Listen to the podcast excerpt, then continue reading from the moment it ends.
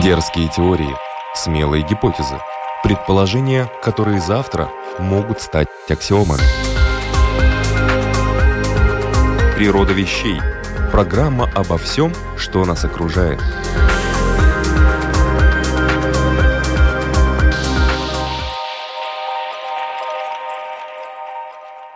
Приветствую вас, любители узнавать новое об уже известном. Программа «Природа вещей». Опять мы хотим вас удивить и порадовать научными открытиями. У микрофона Людмила Вавинска.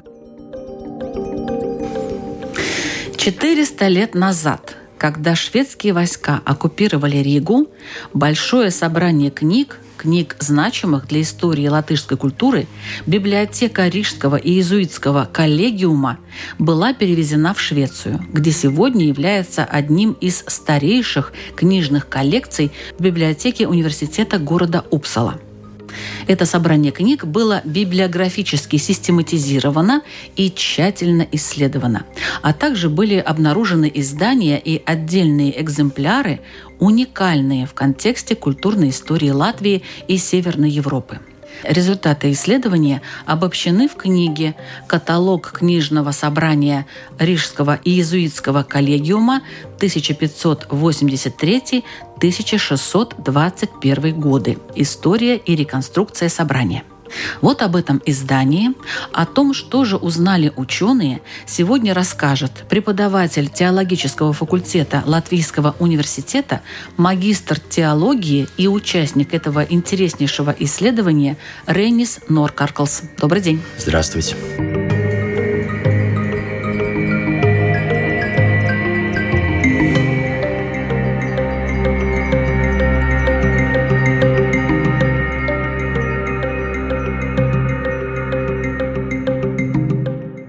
Давайте начнем все же с того, что же из себя представляют иезуиты. Кто это?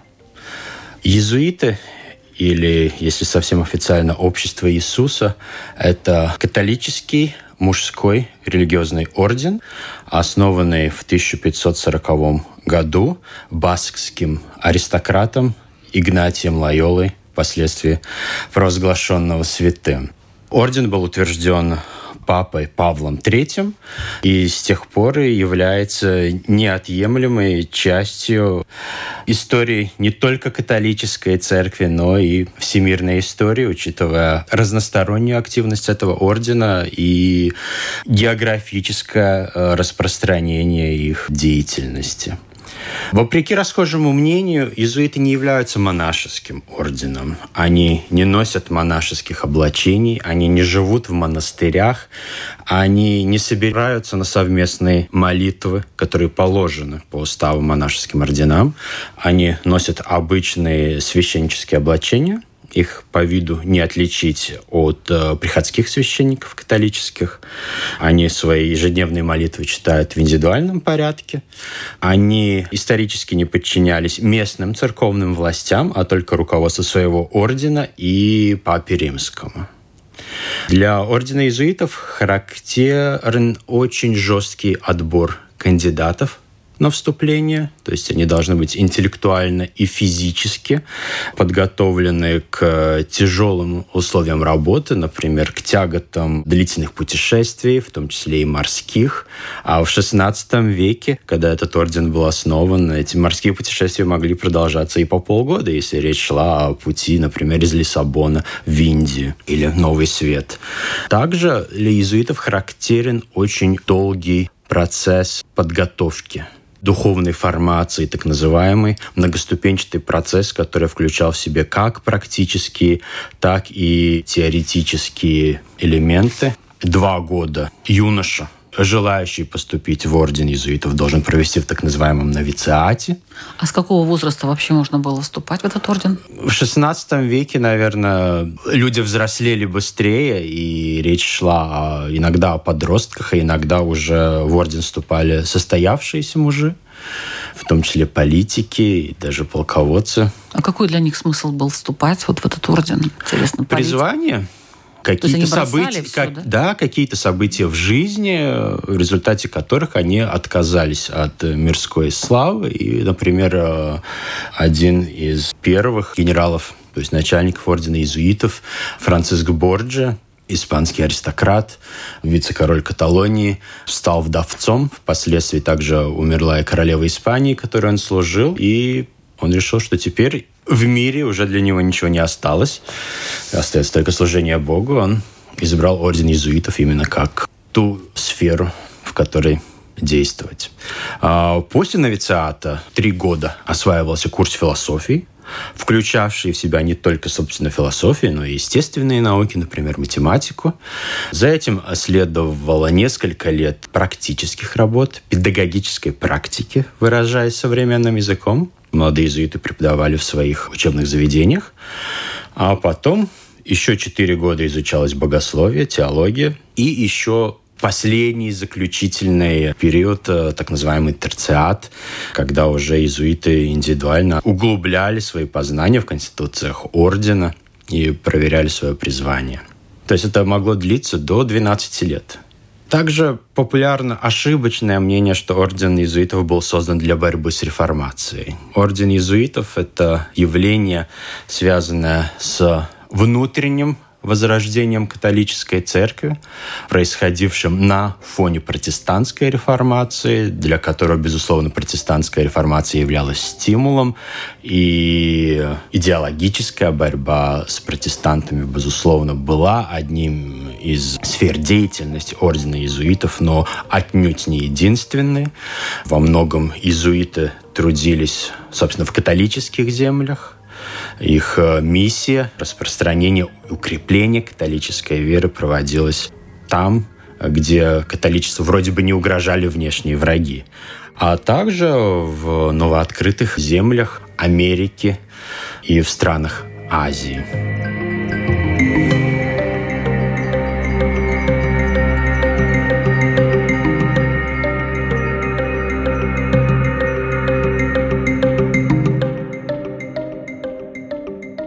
Нередко и иезуиты пытались повлиять также на политические процессы, повлиять на правителей, а зачем это нужно было? А, государственных мужей для достижения своих целей, укрепления, например, позиции католической церкви, а также своего ордена, может быть.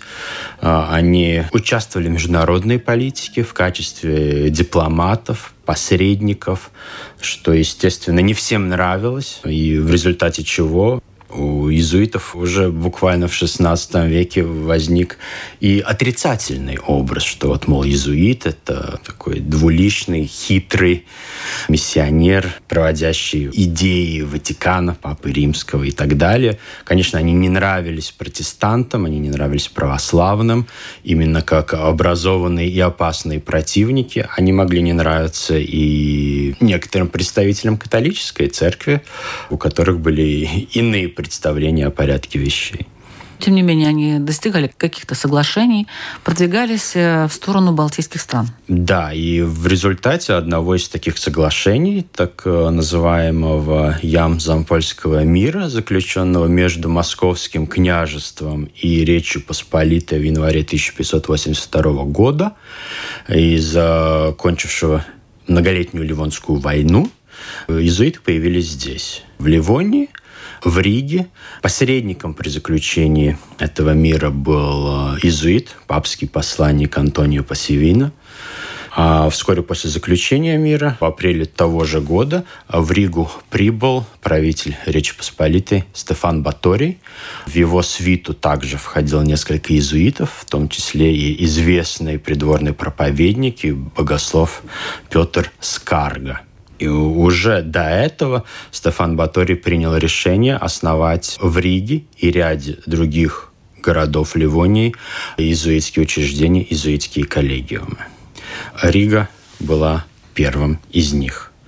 А, он, будучи ревностным католиком, считал, что усиление католической веры на территории Ливонии которое преобладало среди местной аристократии лютеранства, позволит этим землям в большей степени интегрироваться в состав Речи Посполитой. Ну и как католик он тоже считал, что это правое дело распространять эту веру, обращать лютеран в католичество, возвращать их в лоно церкви, от которой они отпали в результате реформации.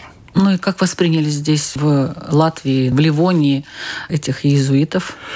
Учитывая, что Рига как город имел ярко выраженный лютеранский характер. Абсолютное большинство местного населения были лютеранами, э, яростными лютеранами, то, естественно, они были не рады такому ходу событий. Они всячески противились учреждению иезуитского коллегиума. Королю пришлось вести весьма долгие переговоры на эту тему, пока он не получил согласия от руководства города Риги, от патрициата местного, что иезуиты здесь будут. Им были выделены помещения, церковь святого Иакова, а также помещение и церковь бывшего женского цистерцианского монастыря Святой Марии Магдалины. Это все тут же рядом. В Старой Риге эти здания отчасти существуют до сих пор, по крайней мере, церковные. Нередко э, иезуиты становились э, жертвами э, даже физических нападений, в них кидались камнями. А в результате так называемых календарных беспорядков, это отдельная тема, это такой процесс в Риге, происходивший в 80-х годах 16 века, когда рижане не приняли введение нового григорианского календаря по той причине, что этот календарь вводился католиками. Они считали, что таким образом образом нарушаются их права, интересы.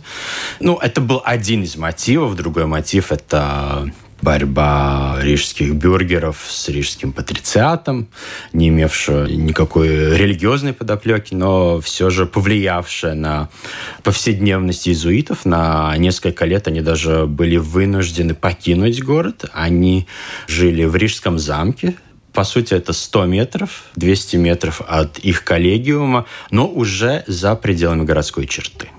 То есть Рига была тогда очень маленькой. Так, да, а замок э, границами. не был частью Риги. Там проживал губернатор Ливонии, и там же нашли пристанище иезуита. Но когда ситуация утихомирилась, то они вернулись и уже вплоть до 1621 года неизменно присутствовали в Риге. Природа вещей. От малых до самых больших, от известных до самых загадочных, от простых до самых сложных. В подкасте и на Латвийском радио 4.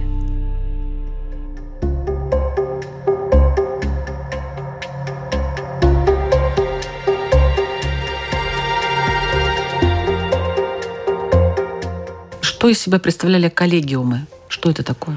Коллегиум – это один из типов иезуитского учреждения, наряду, например, с резиденцией или миссией, но это учреждение более низкого ранга, коллегиум, это учреждение, при котором действует гимназия, в котором могут также читаться по необходимости курсы по философии и имеющий довольно большой штат иезуитов включающий как священников, так и членов ордена, которые не были священниками, но которые были задействованы на каких-то хозяйственных работах, как управляющие, например, повара или мастера, а также э, молодые иезуиты, которые собирались стать священниками, но проходили здесь педагогическую практику и преподавали в местной школе.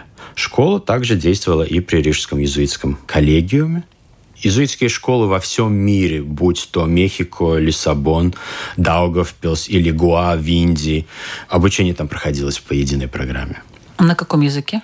А, на латинском языке. Упор делался на изучение произведений авторов классической античности – но также преподавалась история, география, какие-то основы точных наук. Почему именно классическая античность? Ну, считалось, что в ту пору образованный человек э, должен знать эти тексты, он должен в совершенстве владеть латынью, языком э, не только науки и искусств, но и также политики, международным языком Европы и не только. Они могли выдерживать какую-то конкуренцию с местными учебными заведениями или таковых вообще еще тогда не было? А, при Домском соборе действовала Домская школа, так называемая, и она, безусловно, составляла конкуренцию школе иезуитов. Она даже предлагала курс более полный, чем иезуитская школа. Плюс э, Домская школа предлагала курс наук, который соответствовал религиозным убеждениям большинства жителей Риги. Поэтому школа при Рижском иезуитском коллегиуме не могла похвастаться большим количеством учеников. В лучшие годы их количество вряд ли было больше, чем 60, а иногда и меньше. Что произошло в 1621 году? В 1621 году, воспользовавшись тем, что войска Речи Посполитой были задействованы против Османской империи, король Швеции Густав II Адольф возобновил войну с Речью Посполитой. Она длилась уже некоторое время, но периодически затихала. Неоднократно Рига находилась даже в окружении, но как-то потом окружение снималось. Но в этот раз шведские войска взяли Ригу. Еще незадолго до этого большинство иезуитов Ригу покинуло, увезя с собой самые ценные предметы, литургические, например, чаши, дарохранительницы, ковры и так далее. Кто-то остался на месте. Но после того, как шведы Ригу взяли, они позволили иезуитам город покинуть в сопровождении эскорта двухста всадников, как утверждают источники. Но на этом, по сути, и закончилась история присутствия иезуитов в Риге. А сейчас, кстати, есть иезуиты в Риге? Есть сейчас, и они продолжали присутствовать на территории Ливонии. Основным центром их деятельности впоследствии стал город Динабург, нынешний Даугавпилс. Коллегиум был в Вилуксте, резиденция была в Елгаве и в местечке Скайсткална на литовской границе. А в Ригу они вернулись уже только в начале XIX века, на не очень долгий срок. В 1820 году они были все выдворены с территории Российской империи по указу Александра I.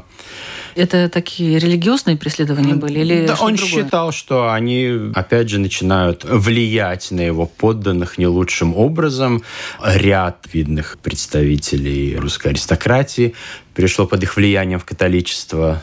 Наверное, он опасался усиления их влияния таким образом. А потом иезуиты появились здесь уже в 20 веке. В начале первым иезуитом, наверное, который посетил Ригу, впоследствии это был папский посланник Антонио Цикини, проживавший в Риге если не ошибаюсь, 1922 года. А из среды местного духовенства первые иезуиты появились уже в 30-е годы 20 века. В советские годы они не могли открыто здесь действовать, как иезуиты, хотя некоторые священники иезуиты остались в Латвии и служили в качестве приходских священников. Как просто, в Риге, просто, да? Да, да как mm-hmm. в Риге, так и в провинции. А некоторые, в свою очередь, оказались за пределами Латвии. Известный философ католический, отец Станислав Ладусанс, в Бразилии, отец Цирсис и ряд других, служивших в Австралии, в Англии, в Италии. Ну, а в наши дни иезуитов мы можем встретить в Марупе, где у них имеется свой дом, и они ведут свое служение. Но, здесь... Но не коллегиум. Ясно. В центре Риги их нет. Нет. Мы говорили об истории иезуитов в Латвии, кто они такие, как они проникли в нашу страну и чем они здесь занимались. А дальше мы уже расскажем как раз об этих книгах, благодаря которым, наверное, были получены многие интересные сведения об этом ордене.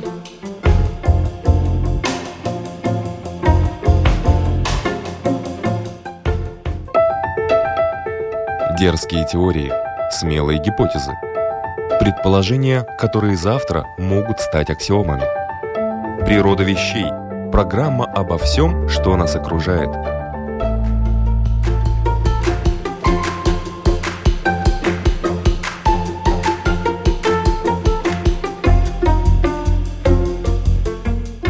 О книгах, которые 400 лет назад были вывезены из Риги, об их истории, находках и других открытиях книжного собрания Рижского и иезуитского коллегиума, сегодня в программе «Природа вещей» нам будет рассказывать, напомню, преподаватель теологического факультета Латвийского университета, магистр теологии и участник этого исследования Рейнис Норкарклс.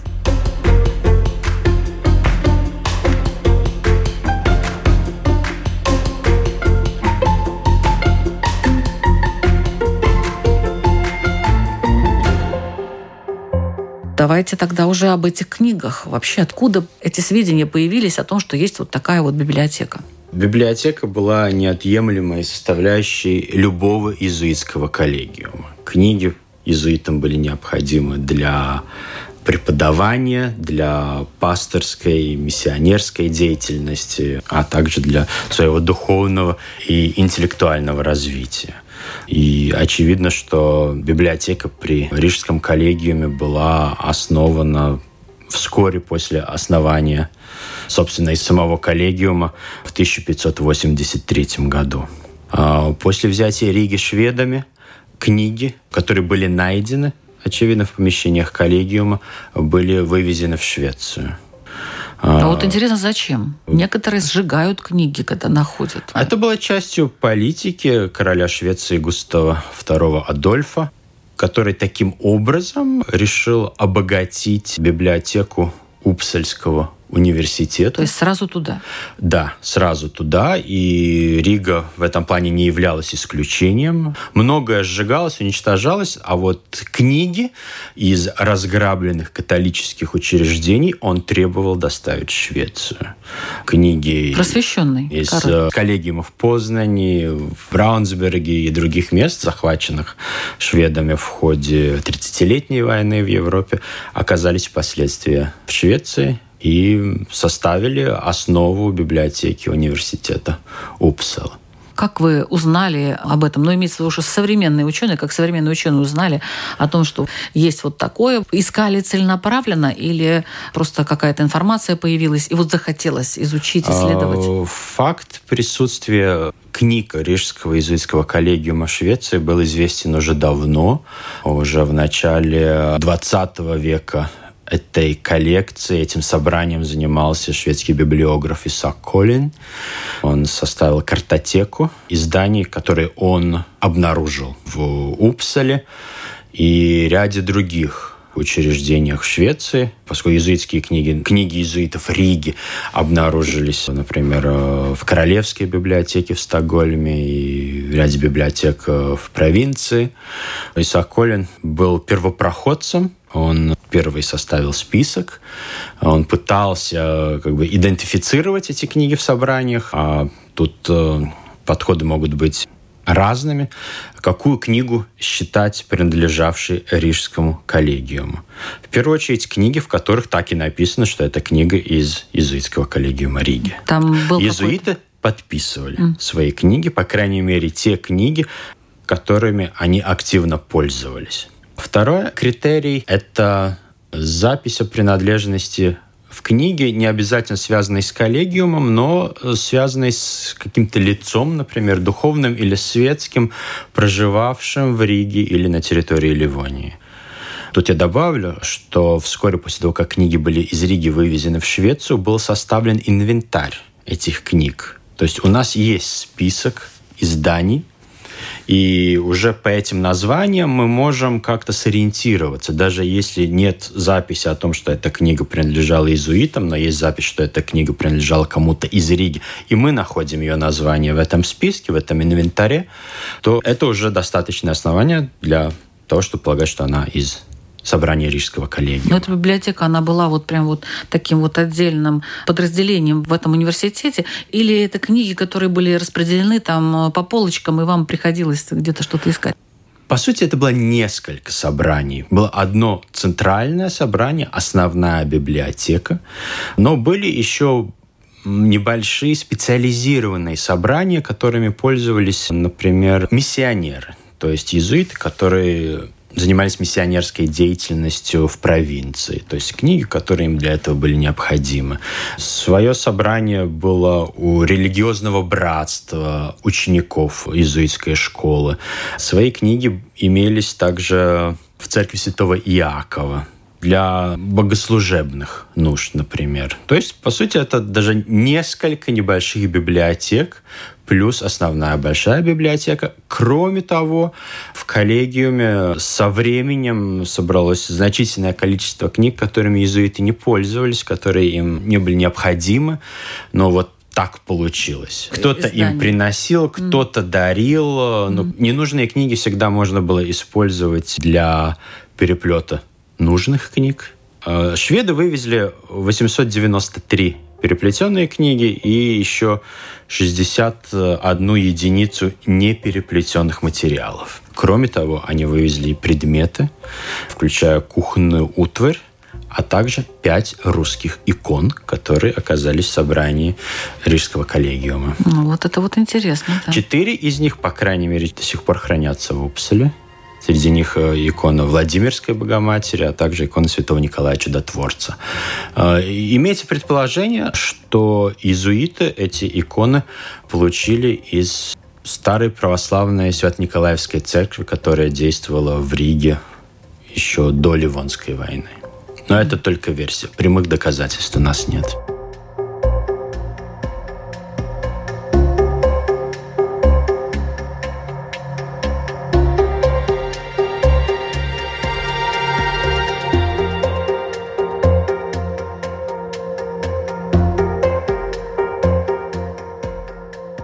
Как вы начинали вашу работу? Что вы делали? Проект у нас длился с 2018 года, когда директор Латвийской национальной библиотеки Андрес Вилкс и директор библиотеки Упсальского университета Лаш Бурман решили, что следовало бы разобраться с этим собранием, составить каталог, найти книги за пределами Упсальского университета и других библиотек Швеции. Нам очень помогали сотрудники разных библиотек э, и университетов. В некоторых библиотеках это было довольно просто, поскольку все собрание у них уже каталогизировано, и можно с помощью электронного каталога поискать книги, которые принадлежали иезуитскому коллегиуму, или книги, которые библиограф Исаак Колин еще в начале 20 века определил как книги, принадлежавшие Рижскому коллегиуму, и так далее. Но, например, в Вильнюсе, в Вильнюсском университете рекаталогизация все еще продолжается, и мы думаем, что ряд книг Э, Рижского коллегиума еще до сих пор не обнаружены. Кроме Швеции, Литвы, рижские книги обнаружены в Польше, две книги в России, а одна э, в Киеве. О чем писали иезуиты? Вот о чем были эти книги? Это только были религиозные? Во-первых, это не только книги иезуитов. Это могли быть и светские книги, это могли быть книги, написанные представителями других религиозных орденов, это могли быть книги, написанные протестантами. Э, иезуиты покупали протестантские книги, поскольку надо быть в курсе того, о чем пишет твой враг. Ну, даже враг. Ну, лютеране и католики в, в XVI веке, конечно же, были антагонистами, особенно здесь, где они боролись за влияние как светская, так и духовная. А, большая часть это, безусловно, книги богословского содержания, разные трактаты, компендиумы, комментарии э, на Святое Писание. Но вторую основную группу составляют произведения авторов классической античности, которые были необходимы для образовательного процесса. Это произведения Цицерона, Гомера, Горация и прочих. Имелись словари, отдельные книги даже по медицине и астрономии. В плане языка преобладали книги на латыни, далее следуют книги на немецком языке, а также книги на польском, греческом. Более десяти книг было на итальянском, имелись книги на французском, голландском, отдельные книги на латышском, литовском и церковнославянском. То есть уже мы видим охват. Даже на латышском? Э, литовском. Да, да. Речь идет о первой сохранившейся до наших дней печатной латышской книги о латышском о чем она была? переводе катехизиса, mm-hmm. то есть основоположение католической веры Петра Канизия, напечатанная в 1585 году в Вильнюсе. Какие еще интересные находки были у вас? Интересные находки, например, были среди рукописей. То есть не то, что мы их обнаружили, как бы были известны, но это был повод лишний еще раз это актуализировать. Это, например, книга регистрации крещений и браков церкви святого Иакова, последнюю четверть 16 и первую четверть 17 века. Это, это старейший интересно. документ такого рода на территории Латвии. И Некоторые утверждают, что старейший в Северной Европе. Если не старейший, то определенно один из старейших.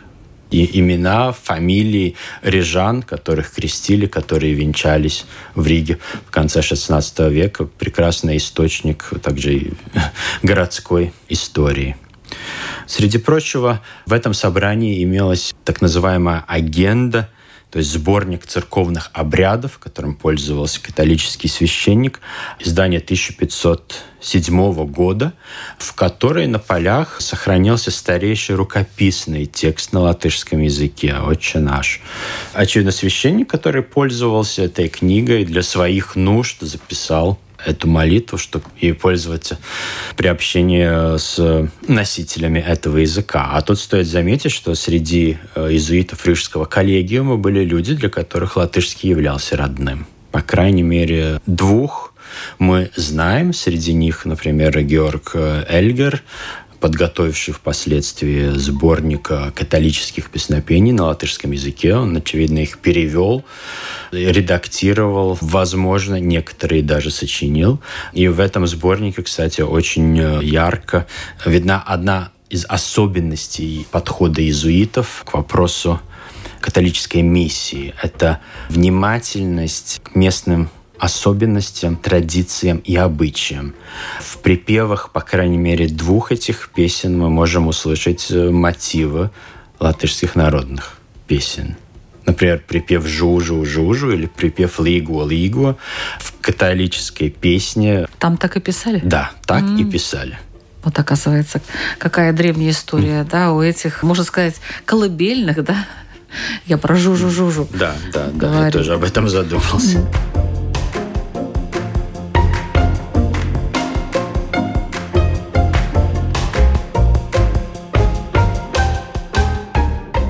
Какова дальнейшая судьба вот этой библиотеки? Я имею в виду, конечно, вряд ли Упсальский университет отдаст Латвийской национальной библиотеке это собрание, эту коллекцию. В прошлом году была торжественно открыта полка Рижского собрания библиотеки Упсальского университета. Эти издания, которые находятся там, теперь собраны. В результате проекта был создан и издан каталог книг который удалось обнаружить, это 831 единица. И последнюю книгу обнаружили буквально в последний момент, когда уже каталог был сдан в типографию буквально в собрании Латвийского исторического музея нашлась книга. То есть даже и у нас. Да, да, да. да. Некоторые книги остались в Риге или потом уже опять попали в Ригу откуда-то еще. Был создан также электронный каталог всех этих изданий, с которым можно ознакомиться на сайте Латвийской национальной библиотеки.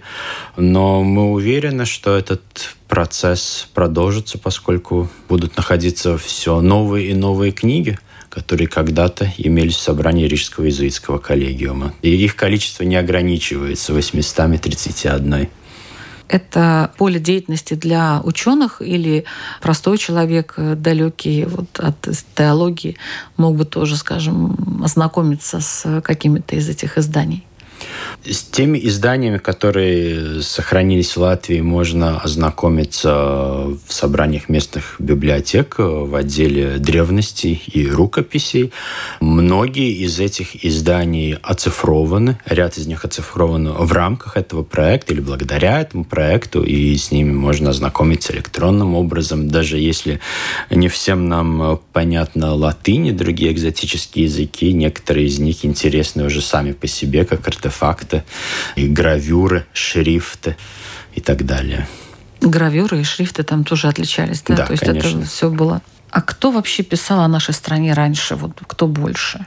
Если вопрос, писали ли иезуиты о нашей стране, иезуиты каждый год писали отчеты о своей деятельности. Вот, да, я об этом. А, такие ежегодные сводки mm-hmm. о проделанном. Они писались в нескольких экземплярах, и в том числе один из экземпляров отправлялся в Курию, центральный орган управления ордена иезуитов в Рим. Благодаря, кстати, такому подходу Иезуитские архивы сохранились очень хорошо. Если на месте что-то погибло в пожарах, то э, в Риме сохранилось очень много в историческом архиве Общества Иисуса. И эти отчеты периодически издавались типографическим способом, как отдельные книжки, собирались отчеты из разных коллегиумов, будь то Ливония, может быть, Перу, Индия или Япония, публиковались, и люди уже могли читать как иногда чуть ли не приключенческие романы поскольку это был способ познакомиться с тем, что творится в Японии или других экзотических краях. Хотя и Ливония была достаточно экзотична. Чем же? По крайней мере, иезуиты ее так преподносили тем, что во-первых, это пограничная область э, с московским княжеством, Северная Европа, здесь другой климат, здесь до сих пор встречаются языческие верования. Нередко такие края иносказательным образом назывались Индиями. То есть Индия это не только вот Индия там в Азии или Вест-Индия, Америка. Индия это край, в котором духовное развитие населения с точки зрения учения католической церкви оставляет желать лучшего, где открывается просторное поле для деятельности миссионеров. Иногда Индия находится здесь за углом. Не надо ехать за 3-9 земель.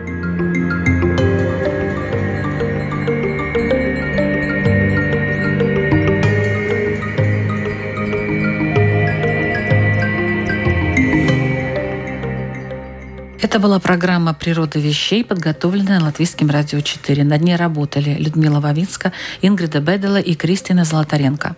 О том, кто такие иезуиты и о библиотеке этого ордена рассказывал преподаватель теологического факультета Латвийского университета, магистр теологии и участник большого исследования иезуитов Рейнис Норкарклс. Спасибо вам большое, Рейнис, за столь интересный рассказ.